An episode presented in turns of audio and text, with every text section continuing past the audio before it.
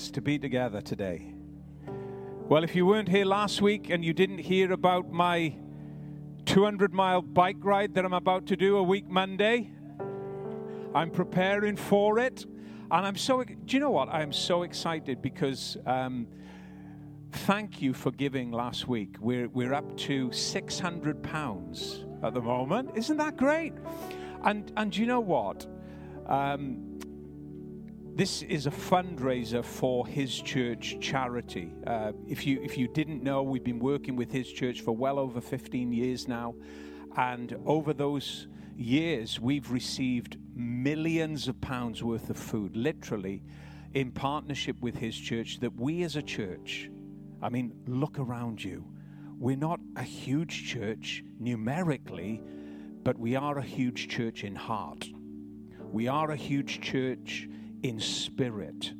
And it's been incredible. What an incredible journey we've had for the last 15 years. We've seen God do the impossible. We've seen God do the incredible. We've seen God do miracle after miracle when it comes to provision. And in this wonderful partnership with His church, we've received literally millions of pounds worth of food that we together as God's people have been able to distribute throughout South Wales to needy families, uh, into homes and into schools, in everywhere, in fact, where there's been need, where, that has needed provision, we've been able to provide blessing and show the goodness of God as God's people in, in a dry and an arid place. What a joy it's been. So I'm doing this fundraiser in partnership with his church. And yeah, so we've been able to raise 600 pounds so far, but that equates to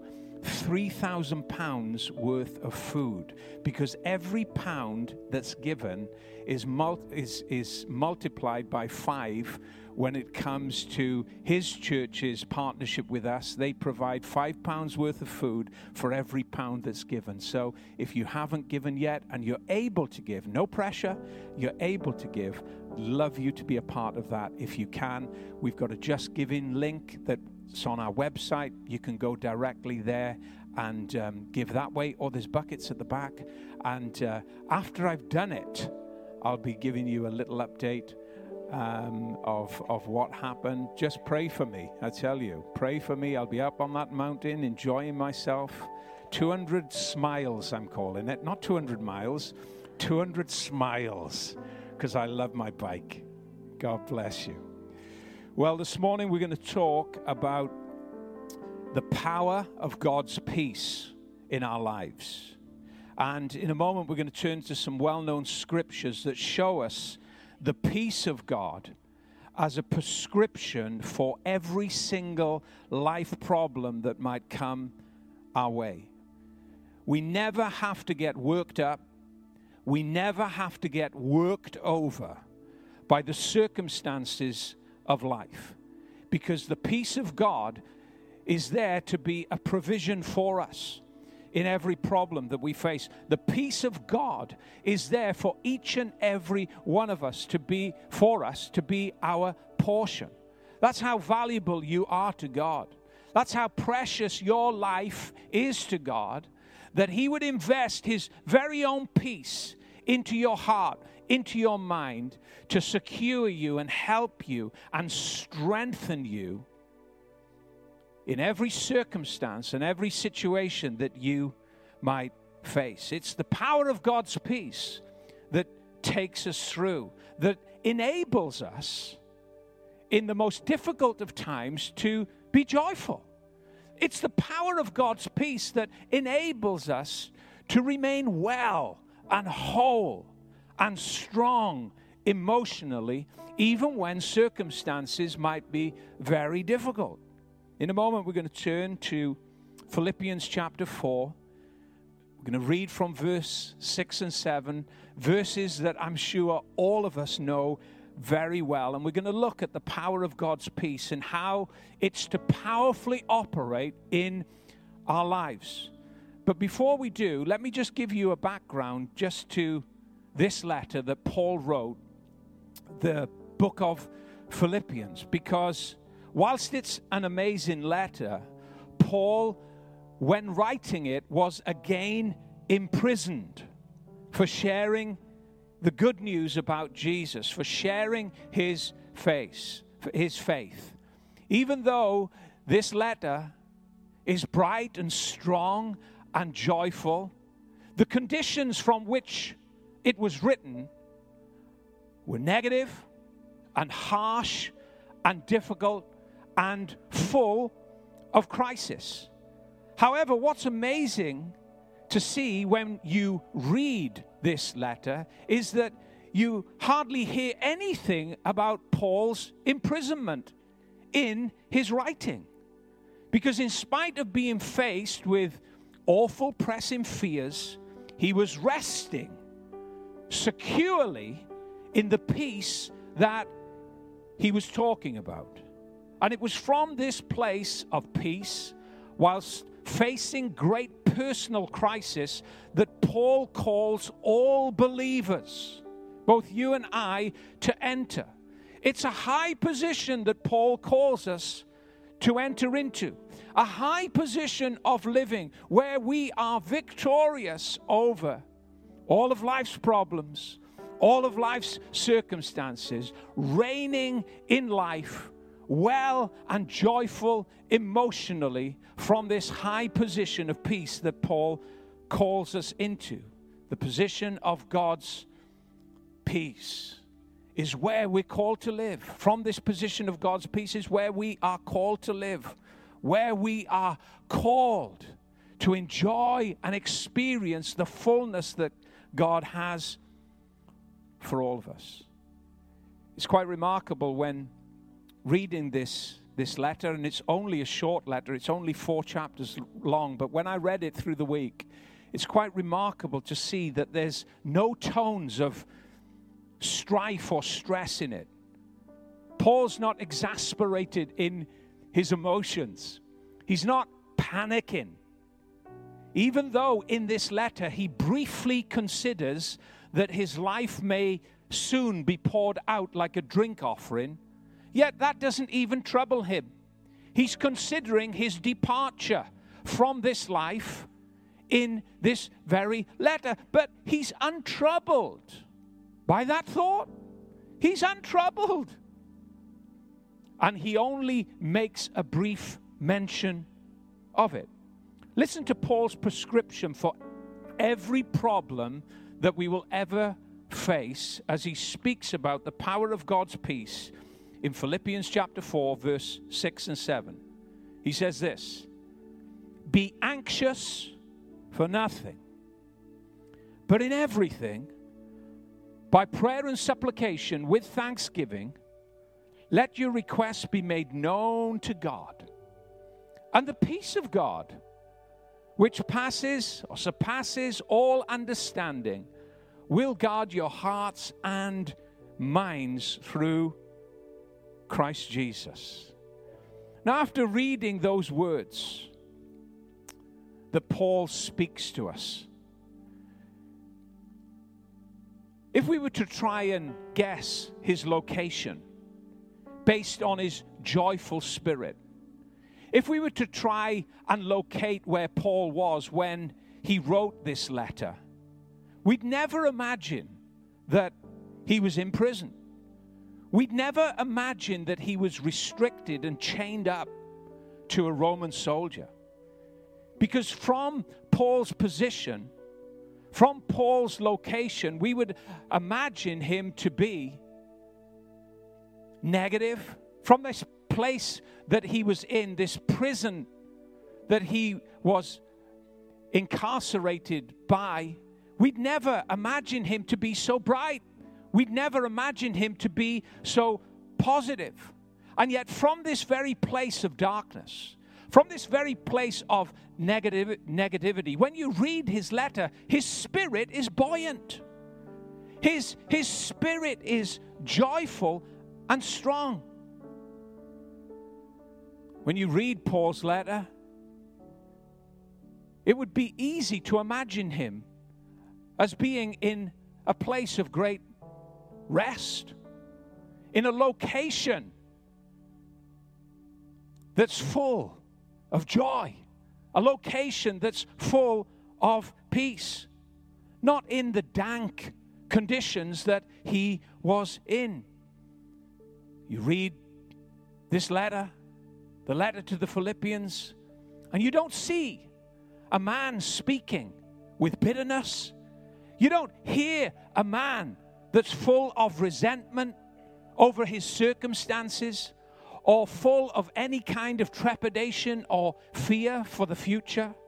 Instead, almost on every line of this letter, you hear and smell the rich aroma of a life that is completely found and secure in God, in His peace that passes understanding. Paul, in all of his circumstances, in all of his crisis, knew that peace that he was calling all to enter into. Over 18 times in just four chapters in this letter, Paul is encouraging everyone to rejoice and be joyful and to be thankful to the Lord in all things. Just imagine that.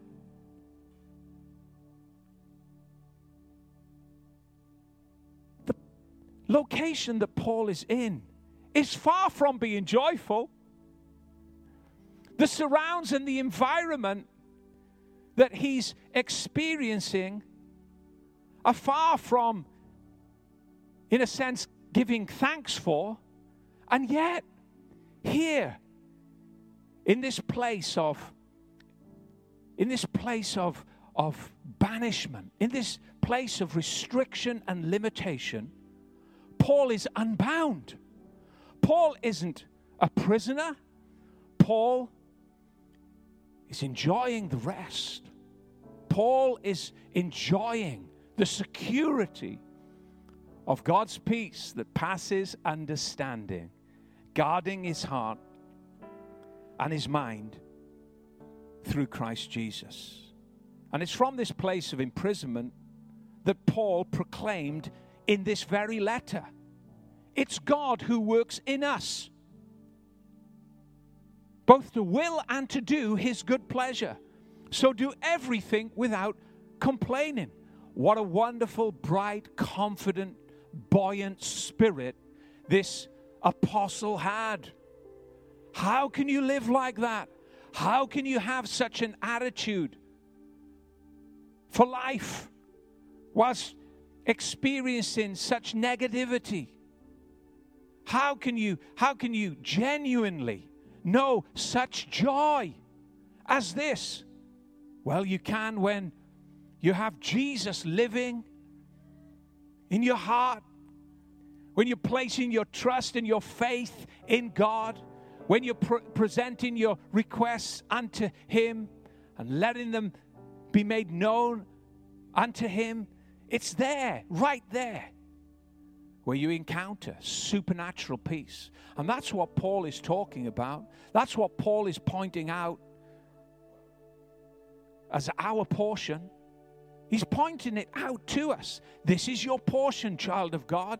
The peace of God that passes all understanding. It's for you to have amidst all of the variances and circumstances of life that you face. There's peace there to be your portion.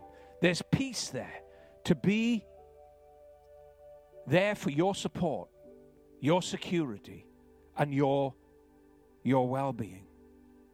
It's God who works in us, he says, both to will and to do his good pleasure. So do everything without complaining. Paul knew that God's peace was the prescription for every problem that we might face in life.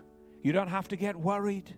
As we've already heard, as the word of the Lord has come to us, we don't have to worry. We don't have to fear. Why? Because peace is the prescription, God's peace is the prescription for every life problem that we might ever face.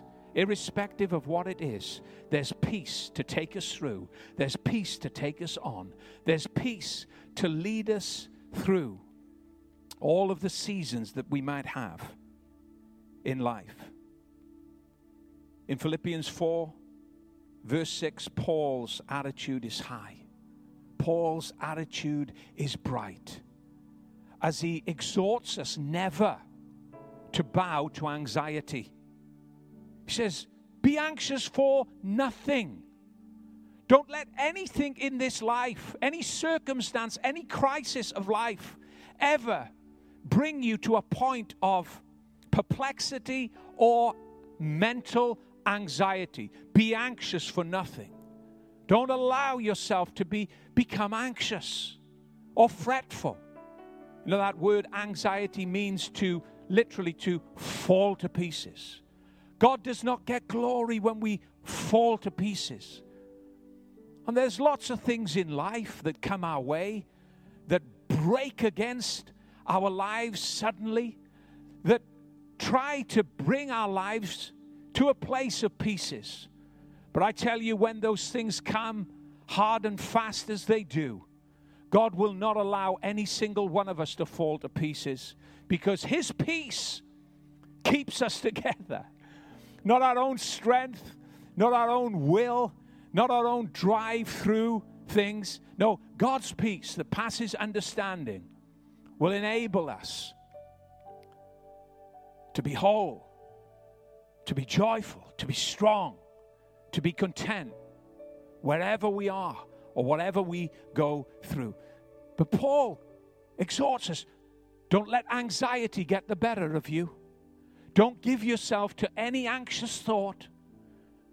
No, refute those thoughts. Refute that anxious spirit. Don't allow it to get into you. Be anxious for nothing. It's a command that he's giving. Not a command that slaps you, but a command of concern, a command for your well being, a command to enable you to be ready to receive all of God's peace that He wants to give. Be anxious for nothing, He tells us, no matter what comes our way. Instead, the antidote is simple. Instead, talk to God. Talk to Him. Don't be anxious. Now go to God. Talk to Him. In everything, He says by prayer and supplication. One person said this is prayer your, your spare tire or your steering wheel? Is prayer something that you just pull out of the, the boot when you know the car breaks down and you change the wheel every every every so often because the car can't go any further because of the flat tire? You use it as a spare tire. Prayer, God help, or is it your steering wheel directing you in everything? Paul is saying, listen, don't use prayer as a spare tire whenever you just meet a crisis in life. Use it as your steering wheel in everything to guide you and steer you through every single day. In everything, he says, with prayer and supplication, with thanksgiving, let your requests be made known unto God.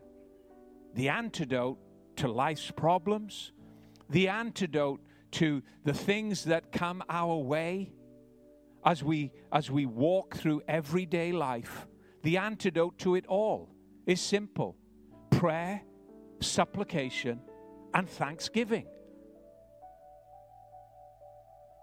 Paul was a brilliant man. And yet what was so brilliant about him was that he was simple in his advice, simple in his instruction to us. He doesn't try to boggle us with science. Just talk to God. These issues can be huge. These problems that come our way can tower over us. Why don't you just talk to God about it? Why don't you just pray? and give thanks to God and let your requests be made known unto God. He wants to know, He wants to be involved. So make them known to God. The wonderful thing about prayer is that you leave a world of not being able to do something about your circumstances far behind, and you enter into God's realm where all things are possible to those who believe. That's what prayer enables you to do. It enables you to leave the limitations and the worries and the anxieties of this world far, far behind you. And it enables you to step into the very presence of God, where there is no limitation, where there is no restriction, where all things are available to you before the throne of God. We've already heard that this morning numerous times. Daniel didn't know. that I was going to be touching that. Neither did my mum when the Spirit spoke through her. Pray. Pray when faced with life's problems. Let your request be made known to God. I mean, it's so easy, it's so simple. This is childlike stuff that if we'll receive it, if we'll heed it and joyfully obey it, we'll be amazed at what happens. We'll be amazed at the answers to the prayers of our heart. We truly will.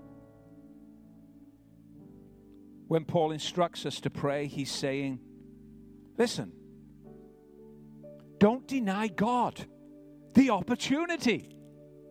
See, God is looking for opportunities. He really is. I believe that. It's like He's saying, listen, pray, let your request be made known unto God. Don't deny God the opportunity to enter into your problems. Don't deny God the opportunity to enter into and step in to the troubles that you have and the difficulties that you face. Let your request be made known to God.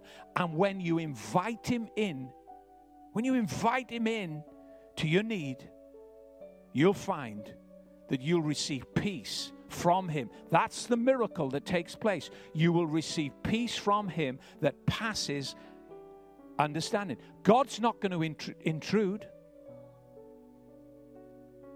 God's not going to just step in there and take control.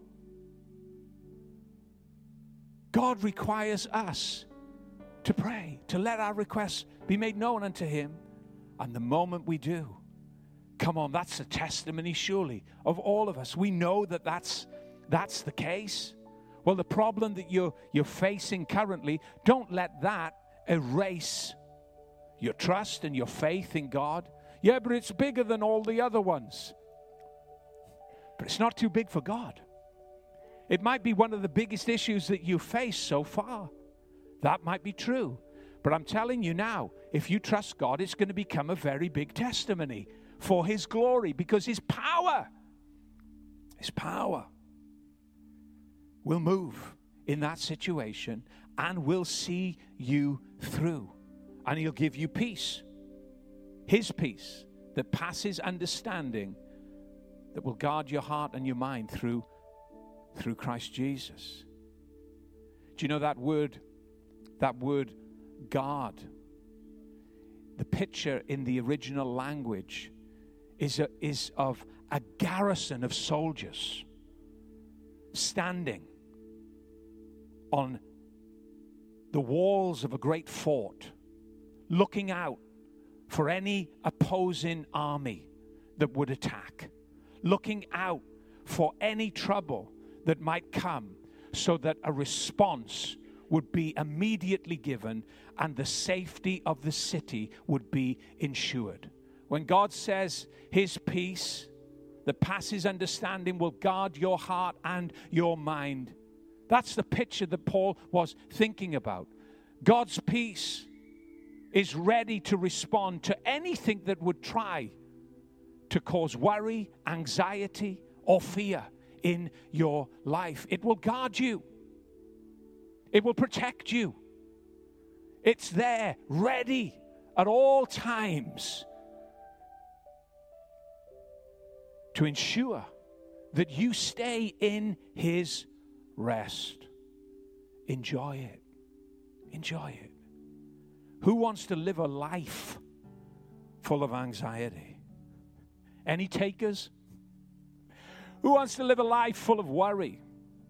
A life of fear? No. We know what that's like. It's restrictive.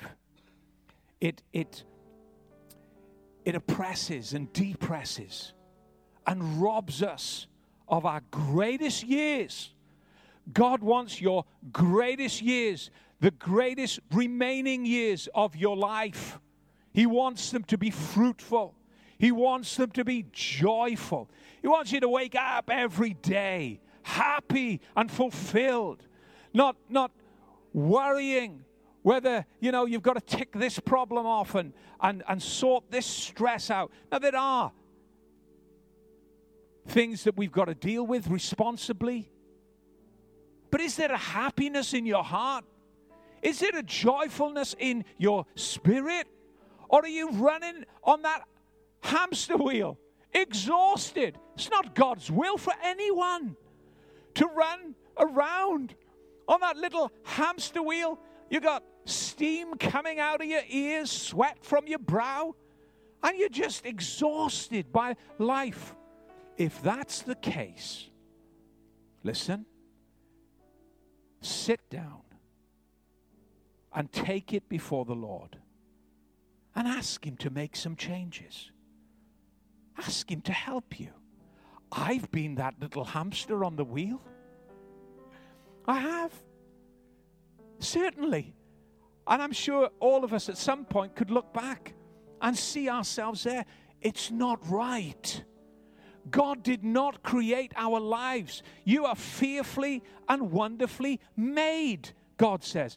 It's not right. It brings God no pleasure.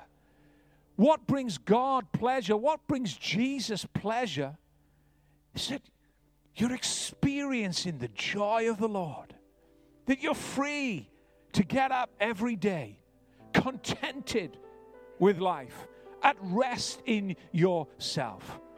Not necessarily problem free, but at heart, knowing that His peace is God in your heart and your mind through Christ Jesus. That's His will. That really is His will for all of us. I remember reading a testimony by a man called Wallace Johnson, and it blessed me greatly. And Wallace Johnson was a believer, a lover of Jesus. And for all of his life, he worked in a sawmill. But at the age of 40, there was a recession. And one day, his, his boss came in and just gave him the cold news that he was to gonna have to be sacked from his job because there was, there was a downturn in business. And they, they, they had to lay off most of the workforce. Well, this man was just completely shocked at the news. He thought his career was secure in the sawmill. That's all he'd ever given his life to. That's where his future was, he thought. But on this day, his boss told him that he was going to be laid off. He didn't know what to do. He thought his life and his work life anyway had come to an end. He didn't know what where to go or who to turn. And then he thought, how, how would he tell his wife?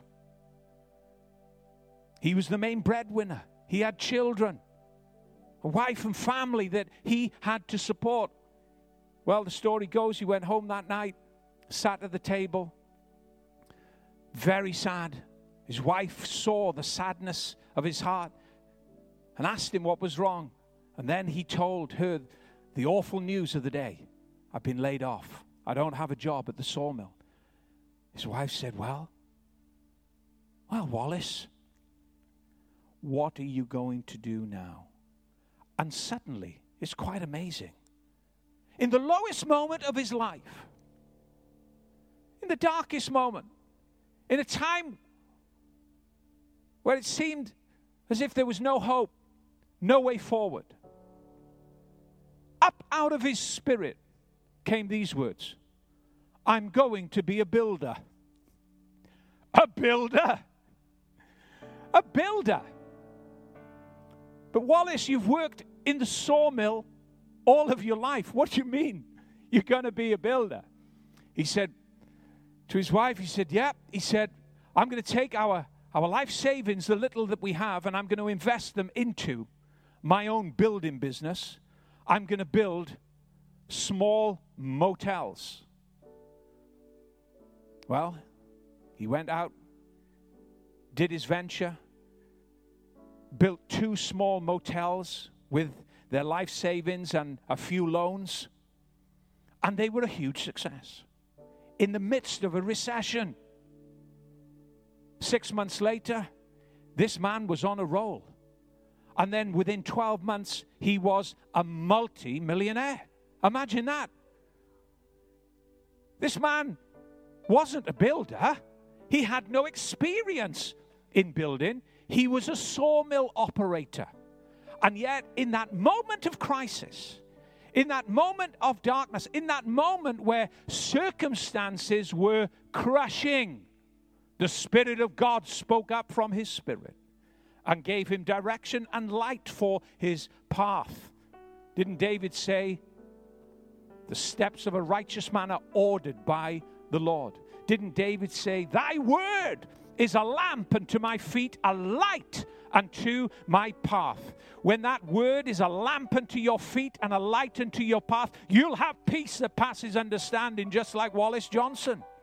He had a lamp unto his feet that day in his dark circumstance. He had a light that shone down his path. And he went on from success to success to success. The name of his company, Holiday Inns. He established his hotel chain nationally and internationally around the globe. And he would often say, when testifying, because he was born again, he would often say, If I could find the man that laid me off that day, oh, I would shake his hand and thank him. I would thank him and rejoice with him for setting me free from that sawmill. Because that day I realized that being a sawmill operator wasn't the end of the plan that God had for me. He had to go through a dark period. And in that dark period, find the peace of God that passes understanding, God in his heart and mind through Christ Jesus to lead him on into, into the future that God had for him. Now, probably none of us here are going to open up a string of hotel chains that are going to go all over the world. I'm not saying it for that reason. But where do you need leading? Where do you need guidance?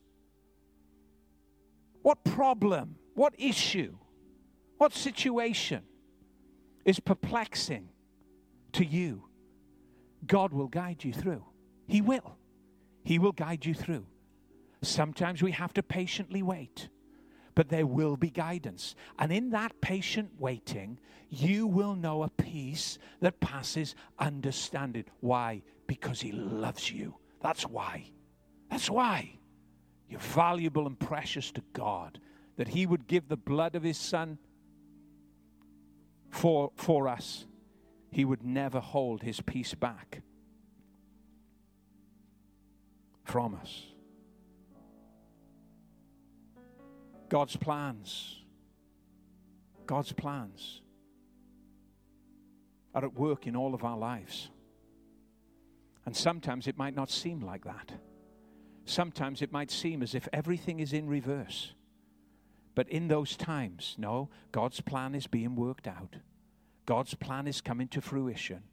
And in the times that we find it difficult, in the times that we find it hard, where we where we want to give way to anxiety, it's in those times that his peace that passes understanding comes in. and helps us.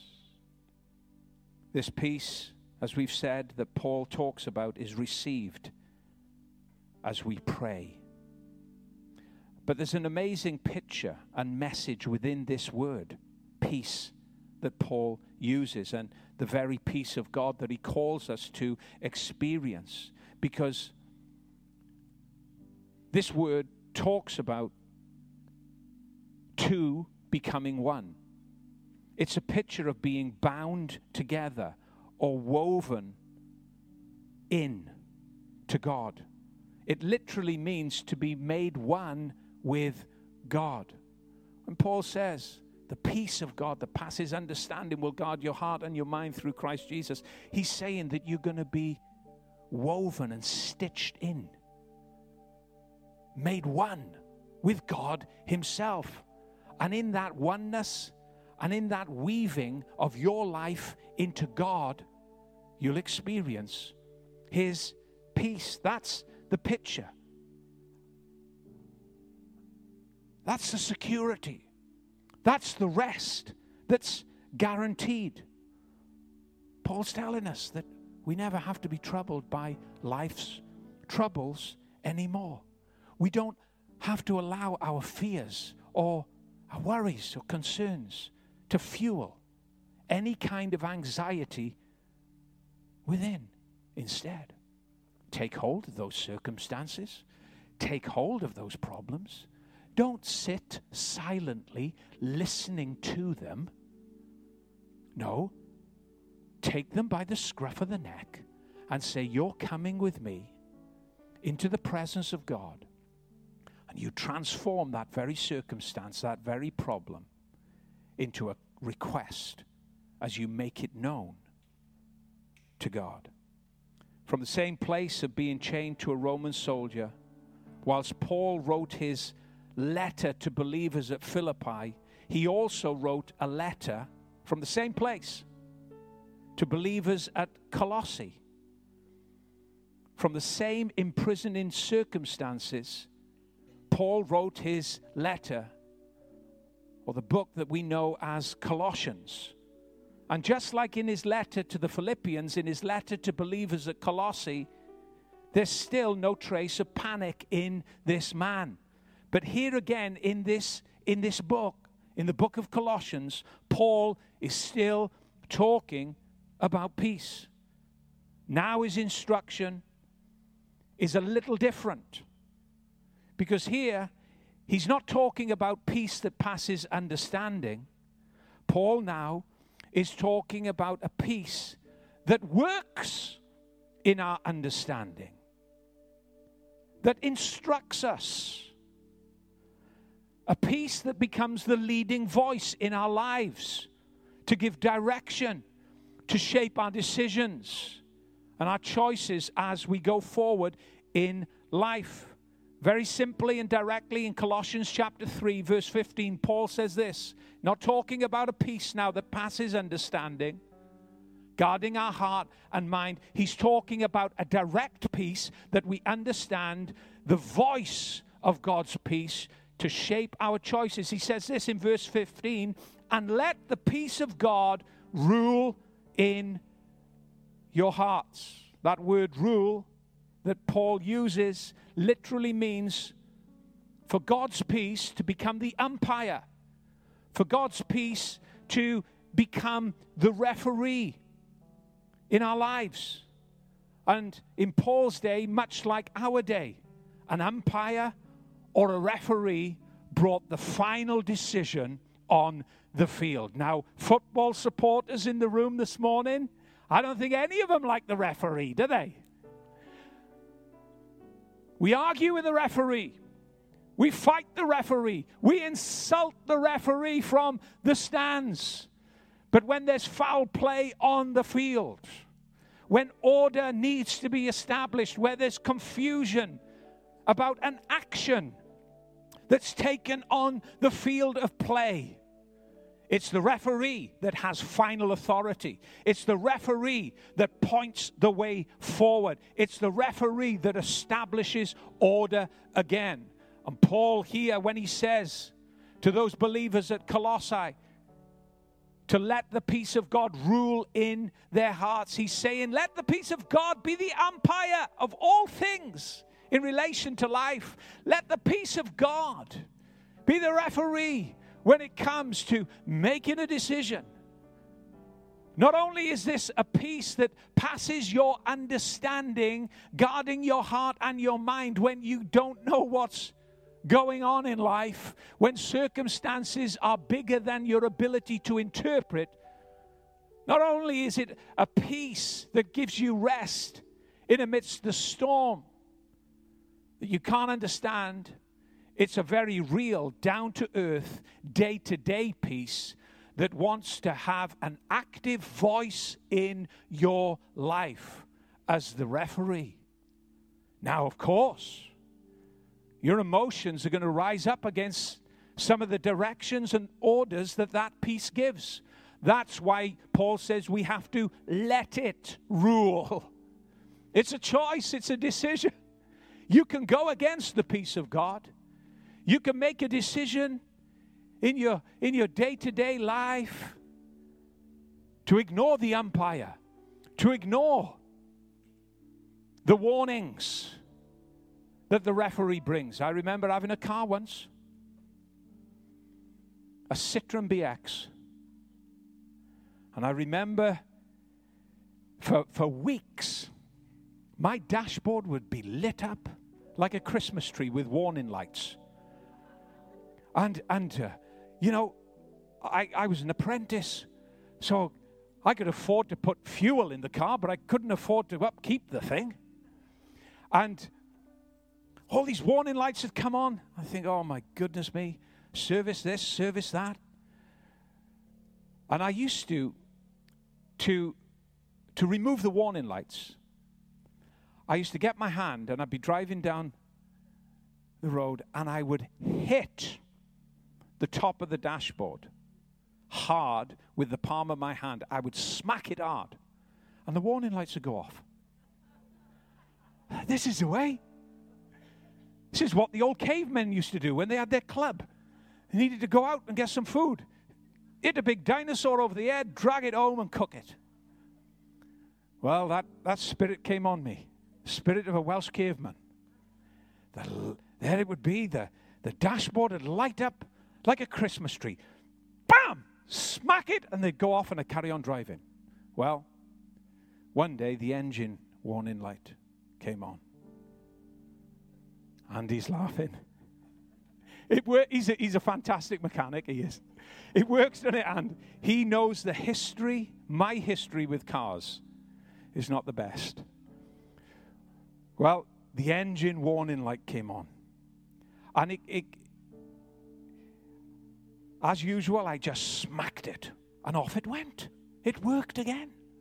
And it worked for a few days. And then one fateful night, my mum was with me we were going, we were going on the bypass. I'll never forget it. We were going on the bypass past Ystrad Mynach of all places. And on it came, but it was extra bright that night. And I smacked the dashboard and it didn't go off. And I smacked it again. I smacked it a couple of times. And all of a sudden, it didn't even make a, a loud bang, right? I can't even tell you it was it was a loud bang. It just went puff like that. I, it must have thought, oh, do you know what? I haven't got it in me even to make a loud bang anymore. It just went puff. And that was it. It would not start again. I went on the hard shoulder, rung the, rung the scrap man up. I said, well, c- come and take this away. He said, oh, mate, you have cooked this engine good and proper. What have you done to it? I said, nothing. Nothing at all. He said, That's your problem. I hadn't listened to the warning lights. I hadn't listened to the message that was being sent to me day after day after day after day. And then suddenly it went poof, and that was it. It was towed away to the scrapyard. And it's probably in people's homes now on their in their cupboards made into tins of beans and soup. And At least it was recycled.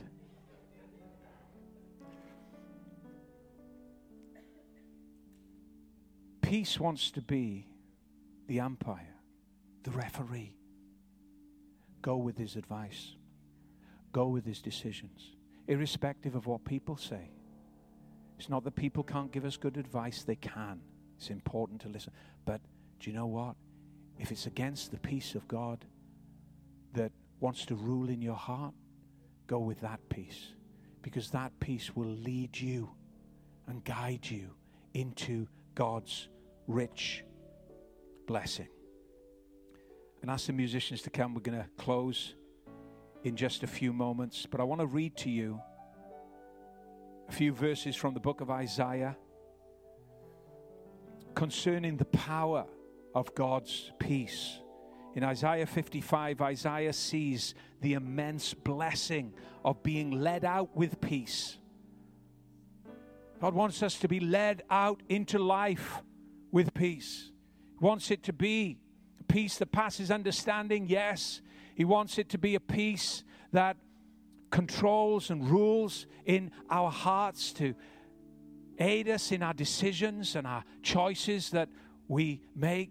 But He wants us to be led out into life by this wonderful peace. Listen to Isaiah's words in Isaiah 55, verses 12 through to verse 13. He says this For you shall go out with joy and be led out with peace, the mountains and the hills shall break forth into singing before you. And all the trees of the field shall clap their hands. Instead of the thorn shall come the cypress tree. And instead of the brier shall come up the myrtle tree. Isaiah doesn't say go out into life with your own strength, with your own ingenuity, with your own power and force. That's what's needed to break down life's mountains. That's what's needed to overcome what opposes you. No, Isaiah doesn't tell us to go out with our own strength, with our own abilities. No, he says, go out with joy. Go out with joy. Be led forth with peace. And the very mountains that once opposed you will break down before you in song. The very things that stood over you, that overshadowed your life, those very things that may have been intimidating to you, whether it's in your workplace, whether it's in, in a home situation, whether it's in a group of colleagues, issues, very real life issues that seem to be mountainous, that seem to be overshadowing and overcoming you. How do you deal with those? Isaiah shows us how we deal with those, not in our own strength, not in our own abilities. No, he says, go out with joy. Let the joy of the Lord be your strength. Be led forth with peace now. Walk into every situation of life that you find yourself in. And you'll find that those very things that intimidated you, those very things that you've tried to overcome in your own strength, in your own reason, those very things, when you go at them with the joy of the Lord, not a care in the world, being led forth with peace, those very things will break out into song before you. They will submit to you. And the joy and the peace that is your portion. Not only that, he says, all of those thorny issues that life has been filled with, all of those, all of those painful, sharp moments will be turned to become like the myrtle tree. The myrtle tree is an evergreen. The myrtle tree is a beautiful tree. It's as beautiful in winter as it is in summer. What a life picture to have. What a life experience is ours. Come on, let's take it. Come on, let's believe it's ours. Let's live it every single day, right here, where we are situated in life. Your life is not meant to be a picture of thorns that's sharp and nasty. No, your life is a picture, just like a myrtle tree, evergreen, irrespective of the season, irrespective of whether it's winter and dark and harsh. You're green and luscious and fruitful. Why? Because you go out with joy. You get up with joy. You go out with joy. And you are led forth with peace. He tells us that our lives are not to be like a bramble, they're not going to resemble a bramble that's disordered and chaotic, that's all over the place. No, he said, you'll be like the cypress tree. Or like the myr- myr- myrtle tree producing sweet fruit. You'll not be like the thorn but like the cypress tree that's evergreen. You'll not be like the bramble, but like the myrtle tree that produces sweet fruit. Let's pray. Heavenly Father, thank you for the peace that you provide. Thank you that you call us through your word to let our requests be made known unto you, to leave them with you, not to carry them and to be weighed down by them and to become anxious, but to come into your presence and to let our requests be made known unto you so that we can encounter your peace that passes understanding, guarding our heart and our mind, Lord. Lord, that same peace that passes un- our understanding is an understandable peace in that it wants to be the active voice. Some of us are laboring over decisions that we should never be laboring over because peace has not created them. Peace has not guided us in that way. We've got to listen to the umpire. We've got to go with the decision of the referee in relation to where we are and in relation to the way ahead. Go with the umpire, go with the referee, whatever our place today. Lord, I pray if we need peace that passes understanding, or if we need to let it rule in our heart, Lord, I pray that we would do that. And as Paul said in 2 Thessalonians 3:16, and I pray this over every one of us now. Now may the Lord of peace himself give you peace always in every way. That is your portion. May the Lord of peace himself give you peace always in every way, for every situation of life that we face, irrespective of what it is. Lord, I pray for your people to receive peace in every way. In Jesus' name, amen.